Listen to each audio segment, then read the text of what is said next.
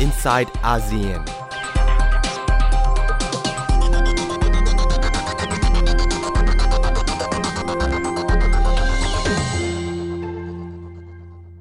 Reverend Mother, Maria has left the Abbey again. She has. But we're in a lockdown. Does she not realize how serious the situation is? No matter what you tell her, she never listens. We have tried, but she's been refusing to quarantine. That's exactly my point. Nowadays, no one is safe, and yet she's at the beach. And yesterday at home we stayed, but she went out to eat. I haven't seen her wash her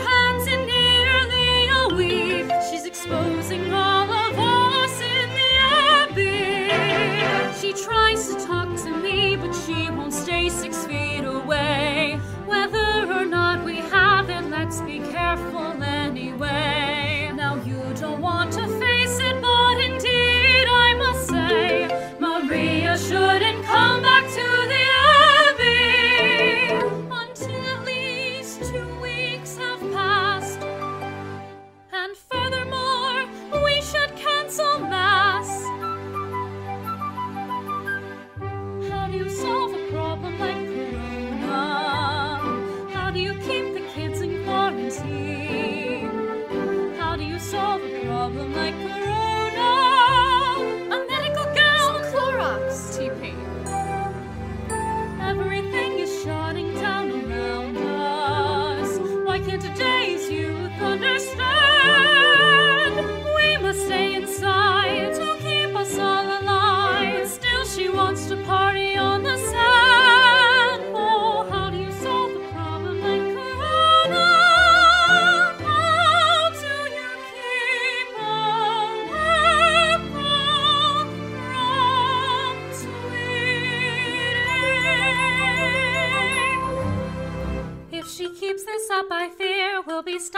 Till next year, only leaving for essentials once a week. COVID 19 is no joke. How a cure? Nobody knows. And doctors don't even think it's hit its peak. I have tried to make her stay, offer to play board games, FaceTime the Pope or watch a movie. Who can right these wrongs? How has it gone on for so long? It's up to you, it's up to them, and it's up to me.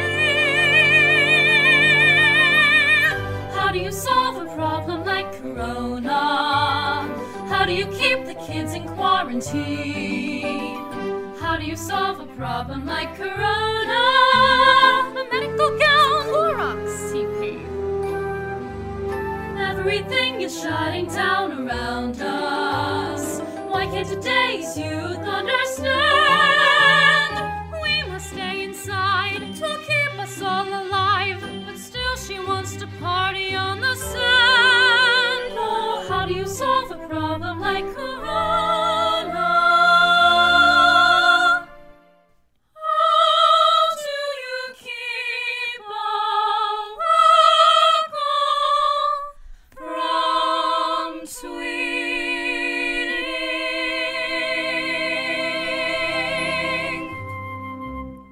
วัสดีค่ะ ยินดีต้อนรับคุณผู้ฟังเข้าสู่รายการ i n s i ซต์อาเซียน วันนี้ดิฉันชลันทรโยธาสมุทรทำหน้าที่ดำเนินรายการ เราเริ่มต้นกันด้วยเพลง How do you solve a problem like Corona แต่สัปดาห์นี้เรียกได้ว่าสถานการณ์การเมืองระหว่างประเทศ ดูเหมือนจะพุ่งแรงแซงหน้าประเด็นปัญหาสถานการณ์โควิด -19 เมื่อการประชุมสภาประชาชนแห่งชาติจีนสิ้นสุดลงเมื่อวันพฤหัสที่ 28 พฤษภาคมที่ผ่านมานะคะ แล้วจีนประกาศเดินหน้าร่างกฎหมายความมั่นคง ที่จะมีผลบังคับใช้กับฮ่องกง แม้ตัวเนื้อหากฎหมายยังไม่ชัดเจน แต่ผู้เชี่ยวชาญแสดงความกังวลว่า กฎหมายความมั่นคงจะทำให้เกิดการใช้การเมืองกำหนดนโยบายคนเข้าเมือง ละเมิดหลักสิทธิเสรีภาพในการแสดงความคิดเห็น การเผยแพร่ข้อมูลบนโลกออนไลน์ รวมไปถึงนำไปสู่การจัด กฎระเบียบในตลาดการเงินฮ่องกง สหรัฐเองเดินหน้าตอบโต้ต่อประเด็นดังกล่าว โดยรัฐมนตรีว่าการกระทรวงการต่างประเทศสหรัฐไมค์ปอมเปโอ ประกาศเมื่อวันที่ 27 พฤษภาคมที่ผ่านมา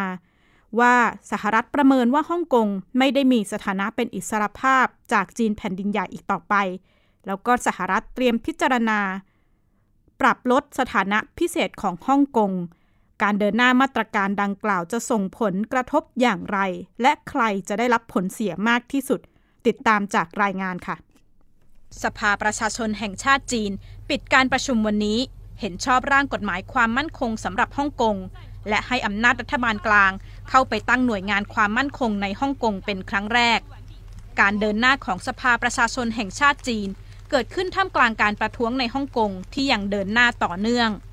ไมค์ปอมเปโอ รัฐมนตรีว่าการกระทรวงการต่างประเทศสหรัฐถแถลงต่อสภาคองเกรสเมื่อวานนี้ ระบุว่าฮ่องกงจะไม่ได้รับสิทธิพิเศษ ภายใต้กฎหมายของสหรัฐอเมริกาอีกต่อไป เหมือนกับที่เคยได้รับเมื่อครั้งอยู่ภายใต้การปกครองของอังกฤษ ย้ำว่าวันนี้ไม่มีใครพูดได้เต็มปาก ว่าฮ่องกงยังมีอิสระในระดับสูงจากจีน ท่าทีของสหรัฐสร้างความไม่พอใจให้กับจีนอย่างมาก สื่อต่างประเทศรายงานว่าผู้แทนกระทรวงการต่างประเทศจีน ในเขตปกครองพิเศษฮ่องกง ระบุว่านี่เป็นความป่าเถื่อน ไร้เหตุผลและไร้ยางอายที่สุดโฆษกสำนักงานคณะกรรมาการของกระทรวงการต่างประเทศจีน ในเขตปกครองพิเศษฮ่องกงแถลงตอบโต้ว่าการขู่คว่ำบาตรฮ่องกงของสหรัฐ เป็นความพยายามที่ไร้ยางอายของนักการเมืองสหรัฐ ที่จะกีดขวางการบังคับใช้กฎหมายความมั่นคง ซึ่งเป็นเรื่องภายในประเทศ กฎหมายนโยบายฮ่องกงสหรัฐ 1992 หรือฮ่องกง U.S. Policy Act บังคับใช้โดยสภาคองเกรส เปิดทางให้สหรัฐ สามารถเชื่อมสัมพันธ์กับฮ่องกงทางด้านการค้า การส่งออก และมาตรการทางเศรษฐกิจ โดยแยกจากจีนแผ่นดินใหญ่ หลังอังกฤษส่งมอบเกาะฮ่องกงให้จีนในปี 1997 ผู้เชี่ยวชาญมองว่าการพิจารณาปรับลดสถานะพิเศษของฮ่องกงสามารถทำได้หลายระดับ ตั้งแต่ระดับรุนแรง ที่รวมถึงสิทธิ์ของฮ่องกงในองค์กรระหว่างประเทศ ไปจนถึงการตัดสิทธิ์ระดับต่ำสุด เช่นการตัดสิทธิ์ทางการทูตของเจ้าหน้าที่ระดับสูง เพราะฉะนั้นทางที่อ่อนที่สุดที่จะทำได้คือตั้งแต่เรื่องของการอะไรครับอ่า sanction ผู้บริหารที่เกี่ยวข้องกับวีซ่าเกี่ยวข้องแล้วก็อีกอย่างเข้มข้นขึ้นมาหน่อยคลิสเรื่องของการเงินนะครับถ้าสูงขึ้นมานิดนึงก็จะเป็นเรื่องที่เกี่ยวข้องกับการไม่ส่ง ไม่ไม่ส่งสินค้าประเภทเซนซิทีฟให้ฮ่องกงนะครับในลักษณะที่พูดส่งได้ข้อจริงไม่ส่ง เพราะฉะนั้นในกรณีผมก็คิดว่าสิ่งที่อเมริกาทำนะฮะก็คงจะอยู่ในลักษณะนี้ นักเคลื่อนไหวฮ่องกงแถลงข่าววันนี้ เรียกร้องให้โดนัลด์ทรัมป์ประธานาธิบดีสหรัฐ เดินหน้ามาตรการด้านเศรษฐกิจต่อจีน ตามข้อเสนอของรัฐมนตรีว่าการกระทรวงการต่างประเทศ ที่ระบุว่าฮ่องกง ไม่ถือเป็นอิสระจากจีนแผ่นดินใหญ่อีกต่อไป หากสหรัฐตัดสินใจเดินหน้าตัดสิทธิพิเศษของฮ่องกง ผู้เชี่ยวชาญหลายคนระบุตรงกันว่าทั้งสหรัฐและจีนจะได้รับผลกระทบ แต่ฮ่องกงจะเสียหายมากที่สุด แต่ผลกระทบที่ออกมานะฮะจีนจะถูกกระทบ ภาพลักษณ์เข้อที่หนึ่งเรื่องของที่จะบอกวันคันที่รีฟิสเซนเนี่ยแทบจะไม่ต้องมาโฆษณาแล้วนะครับ เรื่องของกระสุนกระทบต่อไต้หวันนะครับยิ่งจะมีความรุนแรงขึ้น นะครับออันที่สามก็คือว่าในกรณีนี้โอกาสที่จะใช้ฮ่องกงเป็นเครื่องมือเขาจะต้องพึ่งพาฮ่องกงในแง่ตลาดเรื่องของบริษัทจดทะเบียนที่สำคัญสำคัญอเมริกาก็ถูกกระทบนักลงทุนหรือพวกที่มาใช้ฮ่องกงเนี่ยเป็นเครื่องมือในการขยายใช้เรียกว่าขอบเขตทางธุรกิจ ตัวนี้คนคนอเมริกันก็เยอะถูกกระทบในแง่การเมืองก็ถูกกระทบทางด้านของอเมริกาไม่สามารถที่จะใช้ตัวฮ่องกงเนี่ย เป็นเรียกว่าอะไรครับ เป็นเป็นหน้าด่านหรือเป็นเป็นตัวที่นะฮะเป็นเครื่องมือในการที่จะไปให้เป็นตัวอย่างเพื่อเล่นงาน หรือทำให้จีนอ่อนแอลง เพราะฉะนั้นในกรณีนี้ก็ต้องยอมรับว่าผลกระทบเสียเนี่ยกระทบทุกทุกส่วน แต่ที่ถูกกระทบมากที่สุดก็คือฮ่องกงครับขณะเดียวกันสถานการณ์ในฮ่องกงยังวุ่นวาย ประธานสภานิติบัญญัติฮ่องกงต้องยุติการอภิปรายร่างกฎหมายเพลงชาติถึง 3 ครั้ง และสั่งให้เจ้าหน้าที่รักษาความปลอดภัย นำตัวสมาชิกสภานิติบัญญัติฝ่ายค้านออกจากห้องประชุม หลังพยายามยุติการประชุมพิจารณาร่างกฎหมาย ตำรวจควบคุมฝูงชนยังคงตรึงกำลังย่านเซ็นทรัลดิสตริกหลังเมื่อวานนี้ผู้ประท้วงเดินหน้าประท้วงในหลายพื้นที่ และจุดไฟเผาบนถนนในพื้นที่เกาลูน แม้ตลอดทั้งวันไม่มีการประท้วงขนาดใหญ่ แต่ผู้ที่ไม่เห็นด้วยกับการเดินหน้ากฎหมายความมั่นคงของจีน แสดงสัญญลักษณ์ข้อเรียกร้อง 5 ข้อ สนับสนุนการประท้วง ชลันทรโยธาสมุทรไทย PBS รายงาน หากย้อนกลับไปใน 20 กว่าปีที่แล้วในปี 1997 ที่อังกฤษส่งมอบเกาะฮ่องกงให้กับจีนนะคะ มีการทำปฏิญญาร่วมจีนอังกฤษว่าด้วยปัญหาในฮ่องกง ปฏิญญาดังกล่าว มีข้อตกลงแล้วก็ระบุว่าเขตบริหารพิเศษฮ่องกงเนี่ยจะไม่ได้ใช้ระบบสังคมนิยมของจีน ให้มีการเดินนโยบายแบบหนึ่งประเทศสองระบบฮ่องกงสามารถมีอิสระในเรื่องของการตรากฎหมายต่างๆ รวมถึงการเป็นตลาดเงินตลาดทุนที่เสรี แล้วก็สถานะเนี้ยจะไม่มีการเปลี่ยนแปลงตลอดเวลา 50 ปีจนถึงปี พุทธศักราช 2590 ปฏิญญาร่วมดังกล่าวกำหนดให้นโยบายพื้นฐาน ที่ระบุไว้ในกฎหมายพื้นฐานฮ่องกงแล้วก็ ระบบสังคมนิยมและนโยบายสังคมนิยมไม่ควรนำมาใช้ในเขตบริหารพิเศษฮ่องกงนะคะ ทั้งนี้สหรัฐเองมีการรับรองสถานะพิเศษ สถานะที่จะแตกต่างจากจีนแผ่นดินใหญ่ ด้วยการรับรองผ่านกฎหมาย United States Hong Kong Policy Act 2092หรือกฎหมายว่าด้วยนโยบายฮ่องกงสหรัฐ ที่จะมากำหนดในเรื่องของการทำธุรกรรมทางการเงิน ระบบการเข้าเมืองแล้วก็การค้าระหว่างฮ่องกงแล้วก็สหรัฐ แต่ว่าปีที่แล้วประธานธิบดีโดนัลด์ทรัมป์มีการลงนามบังคับใช้กฎหมายสิทธิมนุษยชน แล้วก็ประชาธิปไตยฮ่องกงปี 2019 ซึ่งกฎหมายล่าสุดฉบับดังกล่าวกำหนดให้หน่วยงานที่เกี่ยวข้องของสหรัฐ ประเมินระดับสิทธิเสรีภาพในการปกครองตนเองของฮ่องกงเป็นประจำทุกปีนะคะแล้วก็มีบทลงโทษ ต่อเจ้าหน้าที่รัฐที่ละเมิดสิทธิพลเรือน รวมทั้งตัดสิทธิพิเศษทางการค้าที่สหรัฐได้มอบให้ฮ่องกงนอกจากนี้สภาคองเกรสก็ได้ผ่านร่างกฎหมายอีกฉบับในเรื่องของการข้อห้ามส่งออก อุปกรณ์ควบคุมฝูงชนไปฮ่องกงจากประเด็นในเรื่องของข้อกำหนดในกฎหมายใหม่ ที่ให้สหรัฐมีการประเมินสถานะฮ่องกงทุกปี ล่าสุดรัฐมนตรีว่าการกระทรวงการต่างประเทศสหรัฐไมค์ปอมเปโอ ประกาศเมื่อวันที่ 27 พฤษภาคมที่ผ่านมาว่า หลังจากประเมินแล้วเนี่ยสหรัฐพบว่าฮ่องกงไม่ได้มีสถานะเป็นอิสระอย่างสูงจากจีนแผ่นดินใหญ่อีกต่อไป และสหรัฐเตรียมพิจารณา เพิกถอนสถานะพิเศษของฮ่องกง เราไปย้อนดูกันค่ะว่าตัวสถานะพิเศษของฮ่องกงเนี่ยที่สหรัฐทำกับฮ่องกงมีความพิเศษอย่างไร อย่างแรกคือในเรื่องของการนำเข้าส่งออก ระหว่างฮ่องกงสหรัฐจะไม่ได้โดนกำแพงภาษีในระดับสูงอย่างที่สหรัฐและจีนบังคับใช้ต่อกันนะคะ ทั้งสองพื้นที่เนี่ยสามารถแลกเปลี่ยนโอนเงิน แลกเปลี่ยนค่าเงินกันได้อย่างเสรี มีการเปิดระบบการเดินทางระหว่างสหรัฐฮ่องกงสามารถเดินทาง ชาวสหรัฐเนี่ยสามารถเดินทางมาฮ่องกงได้โดยไม่จำเป็นต้องขอวีซ่า แล้วก็มีการดำเนินธุรกิจของบริษัทต่างชาติในฮ่องกง รวมถึงฮ่องกงสามารถซื้อขายสินค้าอ่อนไหว เช่น ตัวอิเล็กทรอนิกส์ circuit ต่างๆ ที่จีนไม่สามารถซื้อขายได้ รวมถึงฮ่องกงเองมีสถานะพิเศษในองค์กรระหว่างประเทศต่างๆ สิ่งนี้ทั้งหมดเนี่ยคือสถานะพิเศษของฮ่องกง ซึ่งถ้าสหรัฐประกาศยกเลิกสถานะดังกล่าว จะส่งผลอย่างไร อันดับแรกเลยคือ อัตราภาษีศุลกากร แน่นอนว่าจะสูงขึ้นนะคะ รวมไปถึง กำแพงภาษีที่สหรัฐกับจีนวางต่อกันในช่วงสงครามการค้า รวมถึงการปรับเปลี่ยนระบบตรวจคนเข้าเมืองต่างๆ ที่เข้มงวดมากขึ้น อาจจะทำให้นักธุรกิจสหรัฐแล้วก็บริษัทต่างชาติ ตัดสินใจย้ายถิ่นฐาน รวมถึงมีการจำกัดการนำเข้าส่งออกสินค้าประเภทอ่อนไหว แล้วก็การตรวจสอบการลงทุนของบริษัทฮ่องกงในสหรัฐที่แน่นอนว่าจะเข้มงวดมากขึ้น แต่ว่าขณะนี้ยังไม่มีการประกาศท่าทีชัดเจนว่าสหรัฐ จะเดินหน้ากับสถานะของฮ่องกงในระดับไหนนะคะ แต่ว่าท่าทีดังกล่าวยิ่งขมวดปมความขัดแย้งระหว่างสหรัฐกับจีน ให้รุนแรงมากขึ้น จนเป็นที่มาของคำกล่าวว่านี่อาจจะเป็นสงครามเย็นรอบใหม่ ระหว่างสหรัฐกับจีน คุณพงษทัศน์สุขพงศ์วิเคราะห์เรื่องนี้ค่ะ สหรัฐเนี่ยไปขึ้นบัญชีดำบริษัท แล้วก็หน่วยงานต่างๆ ของจีนไม่ต่ำกว่า 30 แห่งนะครับนั่นนำไปสู่การเกิดวิวาทะของทั้งสองประเทศตามมาครับ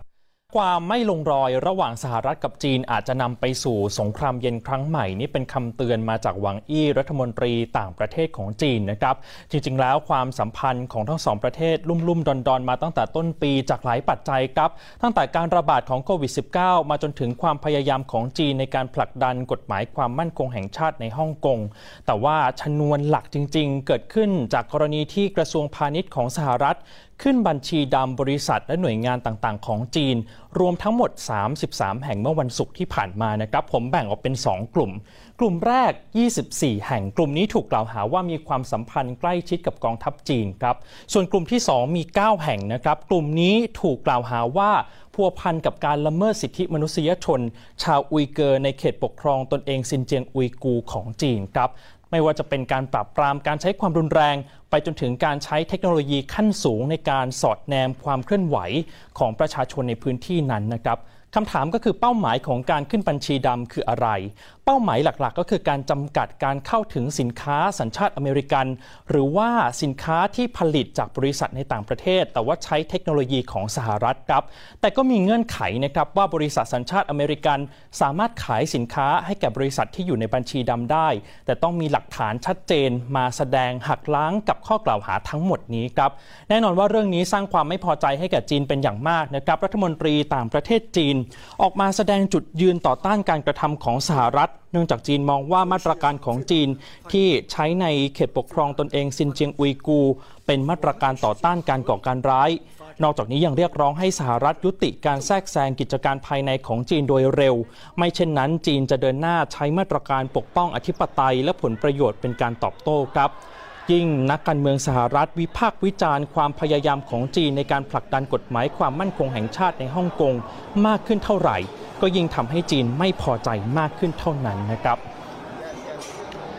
สิ่งที่จะต้องจับตามองกันต่อไปคือความเคลื่อนไหวหลังจากการประชุมสภา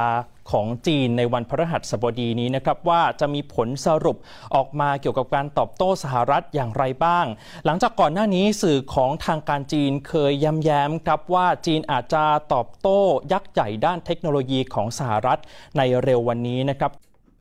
การตัดสินใจเดินหน้ากฎหมายความมั่นคงที่ชัดเจนของทางการจีนทำให้หลายประเทศ ออกมาแสดงท่าทีแล้วก็แสดงความคิดเห็นต่อเรื่องนี้นะคะ แนนซี่เพโลซีโฆษกสภาผู้แทนสหรัฐถแถลงเมื่อวันพฤหัสบดีที่ผ่านมา ย้ำว่าทั่วโลกต้องออกมาแสดงท่าทีที่ชัดเจน ต่อการเดินหน้ากฎหมายความมั่นคงของจีน แล้วก็ประนามท่าทีของประธานาธิบดีสีจิ้นผิง ว่าเป็นการกระทำที่ไร้ยางอาย แล้วก็เป็นเผด็จการอย่างถึงที่สุด ขณะเดียวกันมาตรการตอบโต้แรก ๆ ที่สหรัฐเตรียมเดินหน้า คือการยกเลิกวีซ่านักเรียนปริญญาโท แล้วก็นักเรียนในระดับนักวิจัยของจีนที่มีความเชื่อมโยงกับกองทัพจีนนะคะ ส่วนไฮโคมาสรัฐมนตรีว่าการกระทรวงการต่างประเทศ เยอรมนีถแถลงในนามสหภาพยุโรป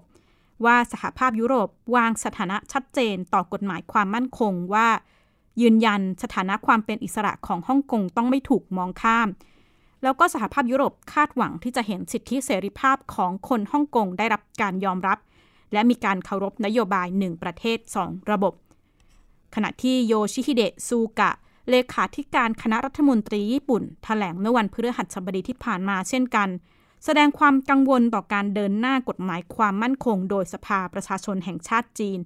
ญี่ปุ่นมองว่ามีความจำเป็นที่ฮ่องกงยังต้องคงสถานะ ความมั่นคงความเป็นอิสระแล้วก็ระบบประชาธิปไตย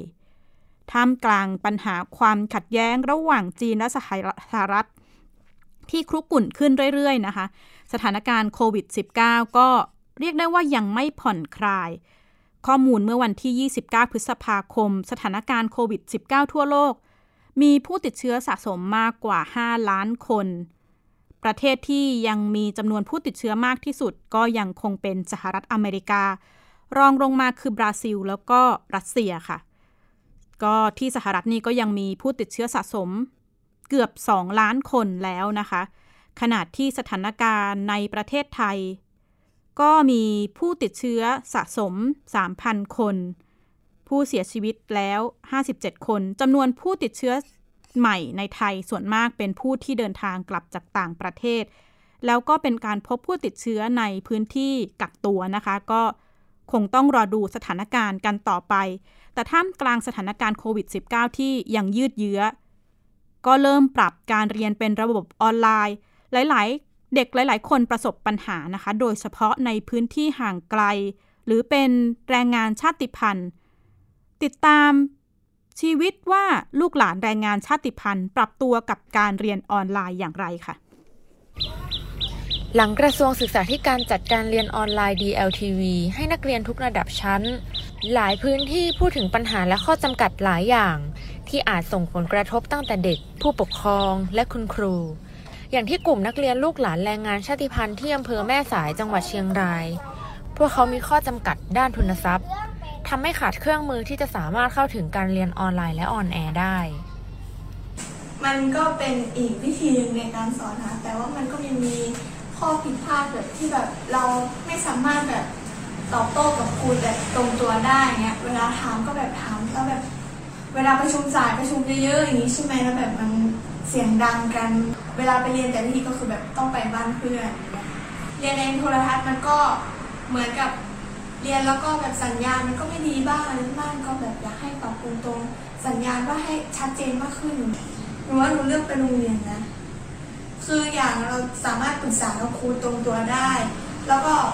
อยู่เราเรียนปรึกษากับคุณครูแล้วก็คุยกับเพื่อนได้แบบหนูไม่เข้าใจอย่างนี้อย่างนี้ถามกันได้ตลอด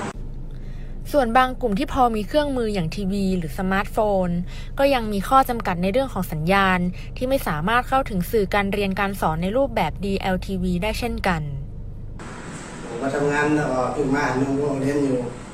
แต่ว่าไวไฟที่มันคนนี้เนาะแล้วก็อินเทอร์เน็ตเขาใจเป็นการเรียนเนาะเอ่อเรื่องนี้เนี่ยซิมกัดเอาอะผมมาประจำดีครับ มันทุกอย่างมันเข้าใจหมดเนาะ เอ่อผมมีอยู่มันเหมือนไปเรีโรงเรียนเนาะแต่ไปโรงเรียนมันมีครูครูผมก็มาเสนอว่าครูคนนี้ทำวิชานี้เนาะภาษาอังกฤษภาษาอย่างไรคณิตภาษานี้เนาะอันนี้มันมันมีคนเดียวอะภายใต้ข้อจำกัดและการเรียนรู้ต้องไม่อยู่ชะงัก เด็กๆ ลูกหลานแรงงานชาติพันธุ์จึงจับกลุ่มกันใช้วิธีการเรียนรู้แบบออฟไลน์ ด้วยการทำใบงานที่ครู ทยอยแจกตามระดับชั้น โดยประยุกต์หลักสูตรใช้สถานการณ์โควิดมาเป็นสื่อการสอน ที่นอกจากเด็กๆ จะได้เรียนรู้วิชาต่างๆ ตามหลักสูตรแล้ว ยังได้ความรู้เรื่องโควิด -19 อีกด้วย ครูที่ครูประจำชั้นนี่จะลงพื้นที่ทุกกลุ่มเลยนะครับ เพื่อที่จะนำแบบฝึกหัดนำเอกสารใบงานนะครับ ไปให้ถึงที่บ้านอยู่แล้ว คุณครูทุกคนจะไปครบทุกบ้านครบทุกหลังครับ สำหรับสัปดาห์ต่อไปจะเป็นสัปดาห์ที่หลังจากที่เรียน DLTV ไปหนึ่งสัปดาห์แล้วนะครับ คุณครูก็จะลงพื้นที่เหมือนเดิม เพื่อไปติดตาม แล้วก็ตรวจสอบนะครับว่าเด็กๆเรียนเป็นยังไงบ้าง ให้การช่วยเหลือในสัปดาห์ต่อไปครับ หลังจากนี้ทางโรงเรียนจะติดตามและประเมินเด็ก ๆ นักเรียนเป็นรายสัปดาห์นะคะ ว่าเนื้อหาส่วนไหนจะต้องเพิ่มหรือลด เพื่อเสริมสร้างความเข้าใจในการเรียนรู้สูงสุดให้กับเด็ก ๆ ก่อนเปิดเทอมเรียนจริงในวันที่ 1 กรกฎาคม นันผู้โพเกต นักข่าวพลเมือง รายงาน หากย้อนกลับไปดูสถานการณ์โควิด -19 นะคะ สื่อทั่วสหรัฐพาดหัวแล้วก็ติดตามประเด็นตัวเลขผู้เสียชีวิตจากโควิด -19 ในสหรัฐ ที่เลย1 0 0 0 0แสนคนไปแล้ว ซึ่งเลยค่าประมาณที่ CDC สหรัฐประเมินก่อนหน้านี้ เรียกได้ว่าเป็นข่าวที่สร้างความหดหู่แล้วก็ ชี้ให้เห็นถึงผลกระทบของโควิด -19 ทำให้ชาวอเมริกันเสียชีวิตมากกว่าสงครามเวียดนามและสงครามเกาหลีรวมกัน ตัวเลขผู้เสียชีวิตล่าสุดทำให้สหรัฐ เป็นประเทศที่มีผู้ติดเชื้อแล้วก็ผู้เสียชีวิตจากโควิด -19 มากที่สุดในโลก ก่อนหน้านี้ประธานาธิบดีโดนัลด์ทรัมป์มักจะมองข้ามความรุนแรงแล้วก็ผลกระทบจากโควิด -19 โดยคาดการณ์ว่าตัวเลขผู้เสียชีวิตจะไม่เพิ่มสูงขนาดนี้ นอกจากนี้ผลักดันให้สหรัฐเปิดเศรษฐกิจ เปิดประเทศ เพื่อเดินหน้าเศรษฐกิจ ประชาชนชาวอเมริกันก็จับตานะคะว่ารัฐบาลจะเดินหน้าเรื่องนี้อย่างไร ขนาดอีกขณะที่อีกด้านที่เกาหลีใต้ กระทรวงสาธารณสุขเกาหลีใต้ เปิดเผยว่ามีการพบผู้ติดเชื้อโควิด -19 เพิ่มขึ้น 79 คน มีนับได้ว่าเป็นการเพิ่มขึ้นสูงสุดในรอบ 2 เดือนที่ผ่านมา ทำให้ใช้มาตรการป้องทำให้เกิดการบังคับใช้มาตรการป้องกันโรคในกรุงโซลอีกครั้ง หลังมีการผ่อนคลายมาตรการไปเมื่อวันที่ 6 พฤษภาคมที่ผ่านมาสำหรับมาตรการป้องกันโรคครั้งใหม่ ในกรุงโซลจะมีผลบังคับใช้เมื่อ 29 พฤษภาคมไปจนถึง 17 มิถุนายน ครอบคลุมไปในเรื่องของการปิดพิพิธภัณฑ์ สวนสาธารณะ สถานที่จัดแสดงผลงานศิลปะต่างๆ แล้วก็ให้บริษัทเริ่มปรับ วิธีการทำงานเพื่อลดความแออัดอีกครั้ง ที่ผ่านมาเกาหลีใต้ไม่เคยบังคับใช้มาตรการที่คล้ายๆ ปิดเมืองอย่างนี้นะคะ ก็เห็นได้ว่าสถานการณ์การระบาดในเกาหลีใต้ค่อนข้างรุนแรงมากขึ้น แล้วก็มีการแนะนำให้ประชาชนเลี่ยงการรวมตัวหรือไปยังสถานที่แออัดต่างๆ และนี่คือทั้งหมดของ i n s i ซต์อาเซียนวันนี้ ดิฉันชลันทรโยธาสมุทรขอลาคุณผู้ฟังไปก่อน และพบกันใหม่สัปดาห์หน้า สวัสดีค่ะ ติดตามรับฟังรายการย้อนหลังได้ที่เว็บไซต์และแอปพลิเคชันไทย PBS Radio ไทย PBS ดิจิทัล Radio วิทยุข่าวสารสาระ เพื่อสาธารณะและสังคม